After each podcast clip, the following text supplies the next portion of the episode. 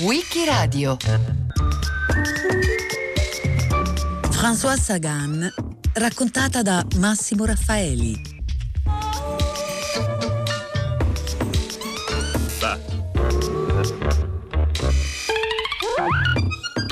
Una mattina di febbraio del 1954, uno dei più raffinati editori parigini, René Gillard, telefona in Boulevard Malesherbes ad una sconosciuta di nome Françoise Poiré per fissarle un appuntamento nella stessa mattinata.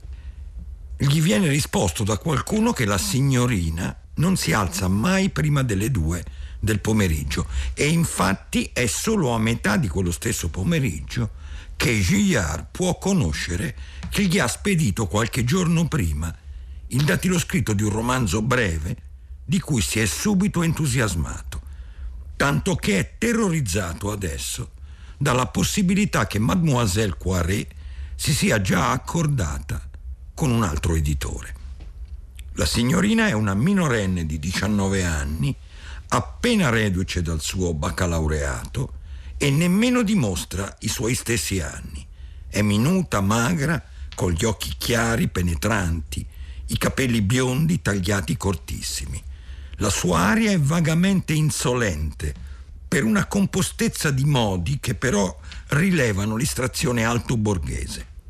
Sarà suo padre quella sera stessa a stipulare il contratto del romanzo intitolato Bonjour Tristesse, da un verso di Paul Éluard e firmato con lo pseudonimo, preso stavolta da un personaggio della recherche prustiana, di Françoise Sagan.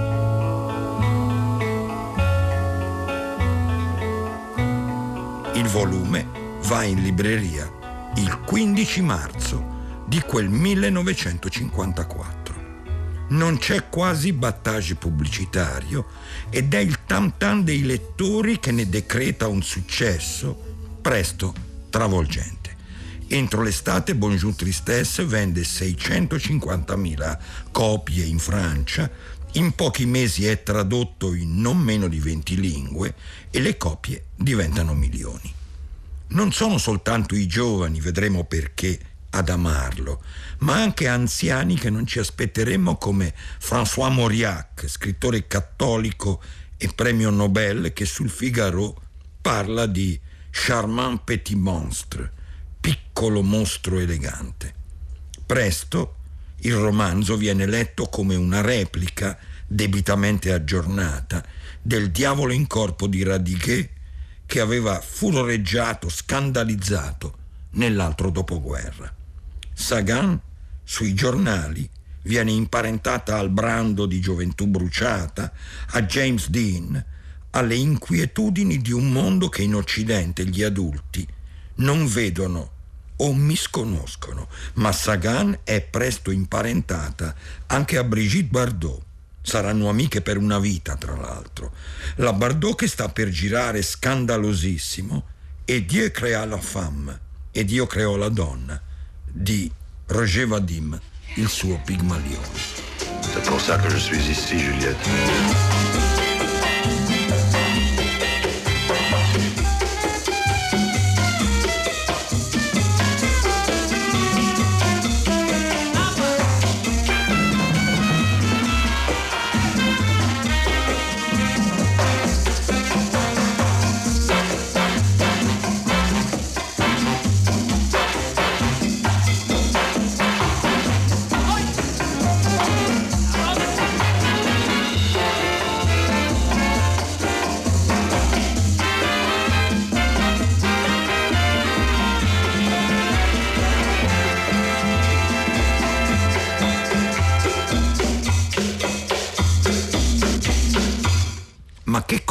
Bonjour Tristesse e perché scandalizza tanto? Si tratta di un racconto lungo o romanzo breve, poco più di 100 pagine. Questa sarà sempre la misura standard di Sagan. Un romanzo ambientato al presente in Costa Azzurra. Qui, in una villa, trascorrono la vacanza estiva Cécile, 17 anni, e suo padre Raymond, E qui il romanzo di formazione di Cécile prevede due tappe fondamentali.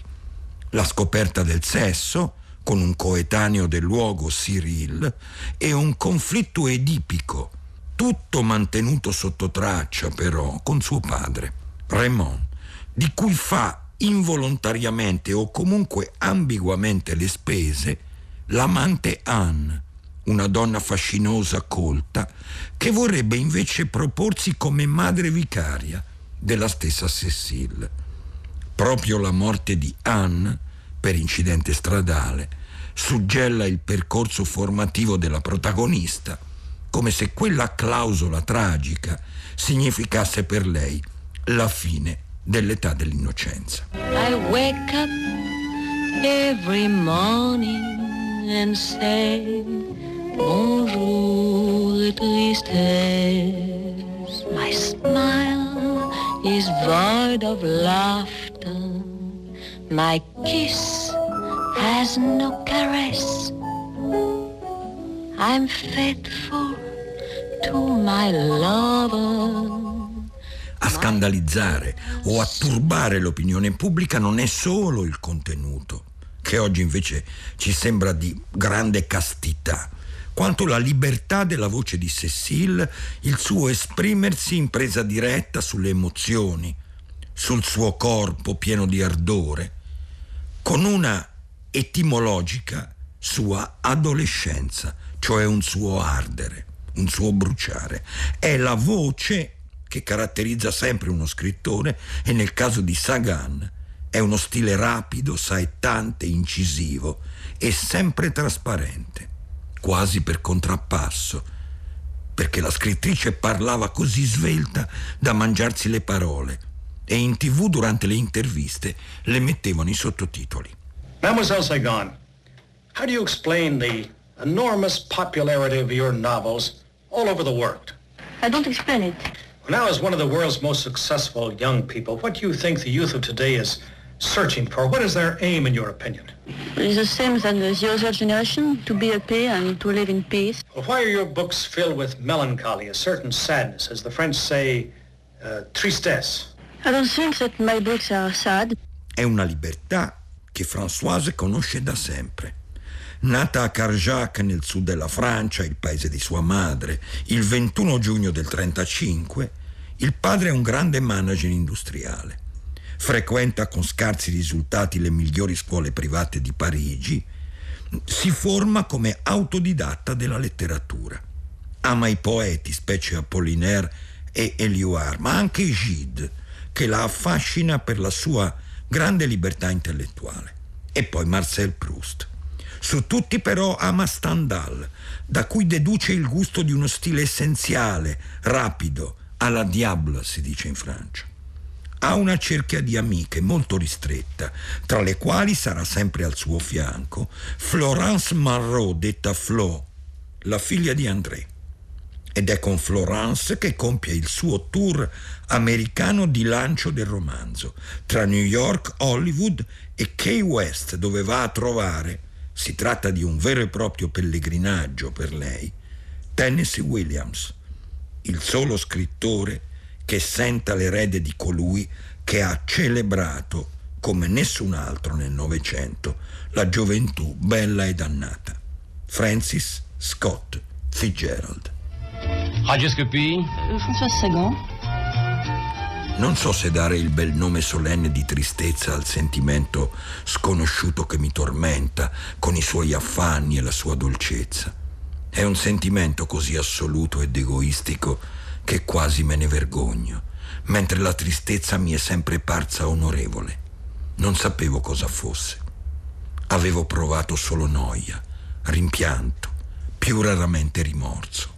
Oggi qualcosa si avvolge su di me come una seta, irritante e dolce, e mi separa dagli altri.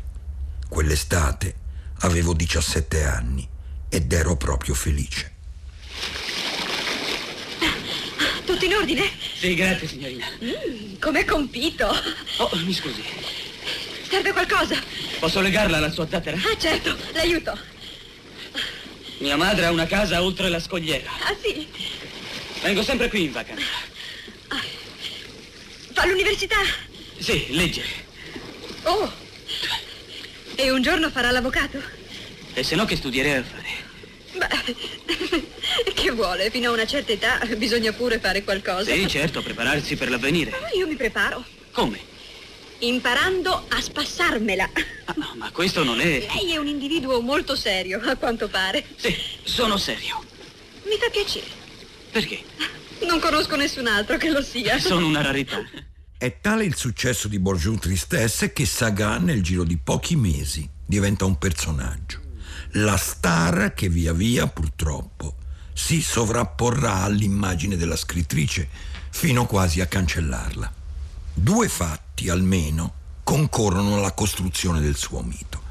Il fatto che con i suoi amici, con cui sperpera letteralmente i proventi del romanzo, abbia lanciato la moda di Saint-Tropez e a Saint-Tropez, non per caso, la Bardot e Vadim girano il loro film, e lo spaventoso incidente stradale di cui è vittima nel 1957 con la sua Aston Martin.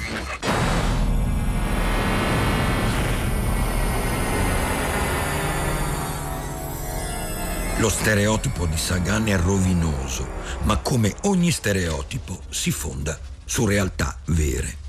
La passione per le macchine fuori serie, Ferrari, Aston Martin, Jaguar, la passione per i locali notturni e i casinò, dove brucerà cifre colossali e alla fine addirittura sarà interdetta, il fumo, gli alcolici, purtroppo le droghe di ogni tipo e per tutta la vita, con una dipendenza totale dalla morfina a seguito del suo incidente stradale.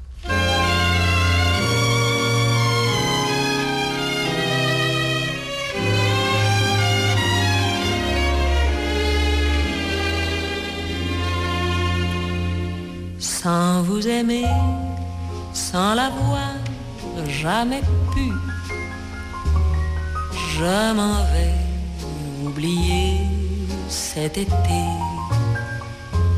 Vous et l'été a jamais disparu. Leur mémoire va bientôt s'effacer. Tes mots du soleil et tes mots de la nuit reviennent assourdis et l'automne sourit toujours, toujours. Je n'aime que toi. Prends-moi, prends-moi, prends-moi dans tes bras. Je n'aime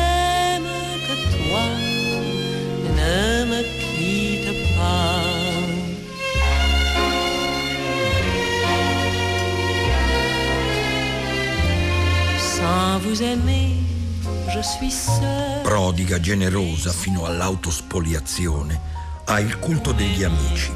Tra questi il musicista Michel Magne, per cui scrive Sans vous aimer, una canzone interpretata da un'altra sua amica di sempre, Juliette Gréco, ma anche da Bernard Franc. E poi gli amanti, uomini, donne, due mariti e un figlio amatissimo, Denis Westhoff. Quel suo turbine perpetuo scriverà una grande giornalista che l'ha conosciuta molto bene, Madeleine Chapsal. Non aveva nessun gusto della solitudine. Cosa facevamo tutti noi, una banda intorno a lei, se non proteggerla? In quel turbine sembrerebbe impossibile scrivere, eppure Sagan è una scrittrice di regolarità impressionante, quasi un libro all'anno, nella consueta misura del racconto lungo. Ed è tutt'altro che una improvvisatrice. Scrive sempre una prima stesura su vecchi quaderni di scuola, a quadretti, poi batte a macchina talora fino a 5-6 redazioni successive. Legge a voce alta, come faceva il suo Flaubert, per saggiare la naturalezza, tra virgolette, naturalmente, della sua pagina. A dispetto dello stereotipo, non è una scrittrice autobiografica. In Bonjour Tristesse, Cécile non è affatto Françoise, ma scrive di quello che conosce in prima persona, la sua classe sociale d'origine, il mondo dei suoi amici e delle persone che per lavoro, oramai, è costretta a frequentare, le persone che contano o vorrebbero contare, che in Francia si chiamano demi-monde e a Parigi in particolare le tout Paris. Sagan ha la monotonia degli scrittori veri, la fedeltà tenace a un suo mondo, indipendentemente dal fatto che lo ami oppure che lo detesti. Si diceva la haute, l'alta borghesia, ma forse più semplicemente si dovrebbe dire la gente ricca o che prova a esserlo o fa finta di esserlo. La gente, in altri termini, che frequenta i cocktail party, le prime, le mostre, che ha molto tempo a disposizione, che ha grande disponibilità di denaro, di mezzi e se non li ha trova spesso e volentieri modo di procurarseli.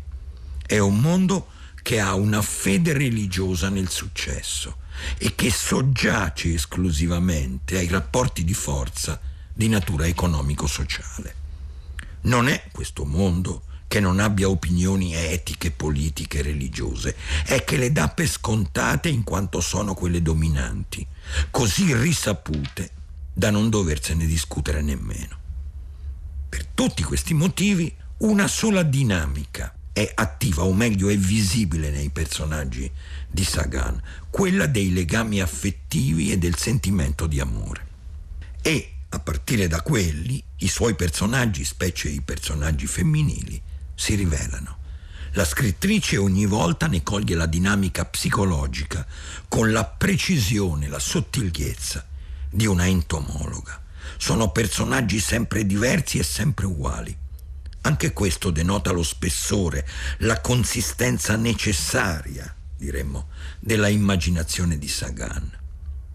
Sia pure in scala, in sedicesimo, somiglia in questa sua continua identità differenza, in questa si diceva monotonia, a uno scrittore tra i massimi del secolo, che pure ha passato la vita a riscrivere sempre lo stesso libro. Georges Simenon. Qui va detto che il periodo più fecondo di François Sagan, prima che la vita esiga il suo durissimo risarcimento allo sperpero precedente, è il periodo che va dalla fine degli anni 50 al principio dei 70. Va detto che Bonjour Tristesse non è affatto il suo capolavoro, ma è il libro che con una freschezza disarmante annuncia il suo talento. Sono i romanzi immediatamente successivi, semmai, a testimoniare una precoce maturità artistica e in almeno in due casi un vertice qualitativo che la scrittrice probabilmente non avrebbe più raggiunto. Sono libri i cui protagonisti, non più di due o tre ogni volta, amano o piuttosto, come ha scritto lei, si lasciano amare perdutamente.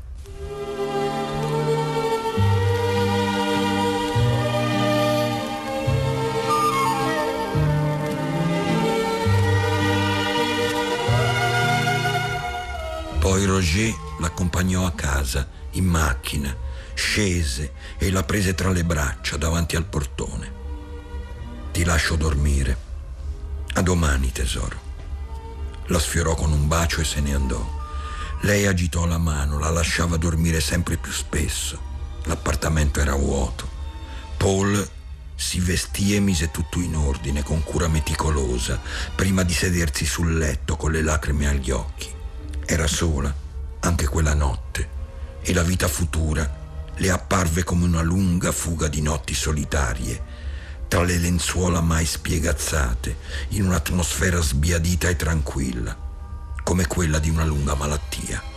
A letto allungò istintivamente il braccio, come se ci fosse un fianco tiepido da toccare, e respirava adagio, come per proteggere il sonno di qualcuno un uomo o un bambino, non importa chi, ma qualcuno che avesse bisogno di lei.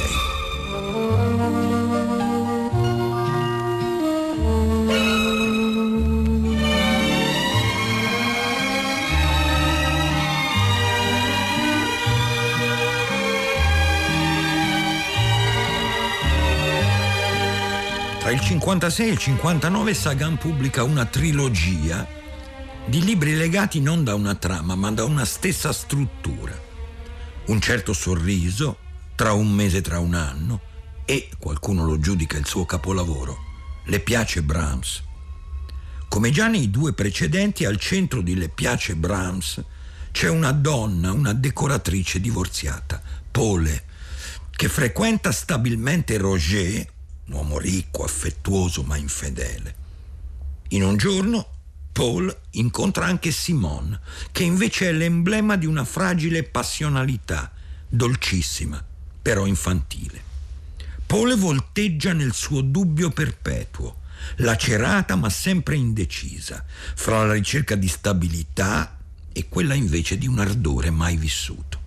Si può dire che la irresolutezza, l'ambivalenza, l'ambiguità sono i tratti caratteristici dei personaggi di Sagan. La stessa lacerazione in Le nuvole meravigliose del 61 vive la bellissima José, divisa dal suo amore impossibile tra le lusinghe dello scrittore Bernard e la gelosia omicida di suo marito Alan. Lo stesso dicasi per altri due eccellenti risultati. La Chamade, col titolo La disfatta da Mondadori nel 65, poi col titolo All'impazzata da Storia nel 2011, e Un po' di sole nell'acqua gelida del 69, in cui la voce centrale è al maschile, ma l'interlocutrice, una donna, Nathalie, forse il suo personaggio più indimenticabile, sul serio ricorda la bellezza dannata dei personaggi di Scott Fitzgerald. È un omaggio a Fitzgerald, ma anche al cinema di Hollywood, ed è l'anticipo del noir che Sagan scrive in pieno 1968 con la consueta nonchalance stilistica, con una vena ancora molto fresca, La guardia del cuore, che in Italia è nel catalogo di Sellerio a cura di Daria Galateria. Quanto al cinema, la scrittrice non ha mai apprezzato particolarmente gli adattamenti dei suoi romanzi. Non le piaceva Jean Sieber, per i francesi stessi Jean Sebert, protagonista di Bonjour Tristesse, regia di Otto Preminger, trovava più accettabili Catherine Deneuve e Michel Piccoli nella Chamade di Alain Cavalier molto più decisamente apprezzava Le piace Brahms del 61 diretto da Anatole Litvak con interpreti superbi come Yves Montand, Anthony Perkins e una indimenticabile Ingrid Bergman. Le piace Brahms? Cosa? C'è un bellissimo concerto alla Salle Player domenica pomeriggio. Brahms. Le piace Brahms? Perché sorride? Me l'hanno chiesto quando avevo 17 anni. E lei che cosa rispose? Di sì, ero innamorata, andammo al concerto e ci sedemmo nel loggione tenendoci le mani e ascoltando. Brahms, veramente non ne sono sicura, comunque fu bellissimo. Allora le piace? Non lo so, è passato tanto tempo. Allora venga al concerto con me per accertarsene. Ho da fare domenica, mi dispiace. Non sono mai libera per il weekend. Va con... con il signore che era con lei ieri sera? Sì? È importante? Sì. Arrivederci, grazie di nuovo. Il 68 è come una cesura nella vita di François Sagan. È una donna di sinistra, un'amica personale di Jean-Paul Sartre, poi del presidente Mitterrand. Di quel movimento però più che la politica ama l'anticonformismo, l'insolenza. La sua vita personale ha ormai più ombre che luci. I suoi partner si susseguono e fra questi François Gibault, il legale degli eredi Céline, e pochi sanno che dietro la grande biografia seliniana anni 80 di Gibault c'è l'occhio vigile e forse anche la mano di Françoise. Poi, amatissima, presto perduta, il suo grande amore, l'amore davvero della sua vita, la stilista Peggy Roche. L'amour Oui, l'amour fou, François. Ah oui, tout le monde le recherche. Je recherche, euh, je recherche à être aimé, je cherche à, à aimer aussi. À vivre surtout. À vivre, oui. Vous vivez comme autrefois? Non. On évolue, hein. on devient différent quand même. Je vis pas comme autrefois parce que aussi, euh, d'une part, j'ai pris 20, j'ai 20 ans de plus. Alors ça, ça. Mais vous n'avez pas changé. Vous avez pris 20 ans de plus, mais je crois que vous êtes resté François Sagan. Peut-être en évoluant, bien sûr, comme tout La sua vita privata è sempre più dispersiva. Fa sempre più fatica a scrivere. L'ultimo suo romanzo degno di nota è Il letto disfatto del 77. Il suo fisico è minato dall'alcolismo e dalla dipendenza dalla droga, che le costa denunce e ripetuti, umilianti processi. Continua a giocare e a perdere, ha grossi problemi con il fisco che le inibisce progressivamente l'incasso delle sue entrate e la espropria dei beni immobili da cui riesce a salvare appena la casa di campagna, un vecchio maniero diroccato a Breuil, in Normandia. È coinvolta, suo malgrado, in una storia di petrolio e tangenti che arriva persino a sfiorare il presidente Mitterrand. Viene derisa nei suoi ultimi anni, spesso e volentieri dai mass media comincia comunque a redigere un grande affresco scritto d'ambientazione borghese, I quattro angoli del cuore, il cui residuo, a cura di suo figlio Denise, è ora nel catalogo di Solferino. Non volevo metterla in imbarazzo, Non lo sono. Né scandalizzarla. Se vuol portare la barca qualche Oh, volta, Magari, ma io non so guidarla. le insegnerò. Anche a lei servirebbe qualche lezione, mi pare. Non è colpa mia, si è rotto l'albero. Su, venga. Dove? Non le interessa conoscere i parigini perversi? Dalla trentina di libri, delle pièce teatrali, degli articoli, delle memorie, delle molte canzoni che ha scritto, sembra alla fine non rimanere nulla. Tanto meno della ragazza insolente, l'autrice di Bonjour Tristesse, l'ex Mademoiselle Poiret, che si presentava in Jaguar e in pelliccia di giaguaro sopra i jeans. Ora Françoise, fra continui ricoveri e problemi di droga, di soldi, sembra veramente una Zelda Fitzgerald terminale, allo sbando. Muore a Honfleur il 24 settembre del 2004. Cinque anni dopo è sepolta a Seuzac, nel villaggio materno e a pochi metri dalla sua amata Peggy Roche. Al funerale c'è Juliette Greco. L'altra sua grande amica, Brigitte Bardot, manda una corona dove è scritto a ma alla mia gemella.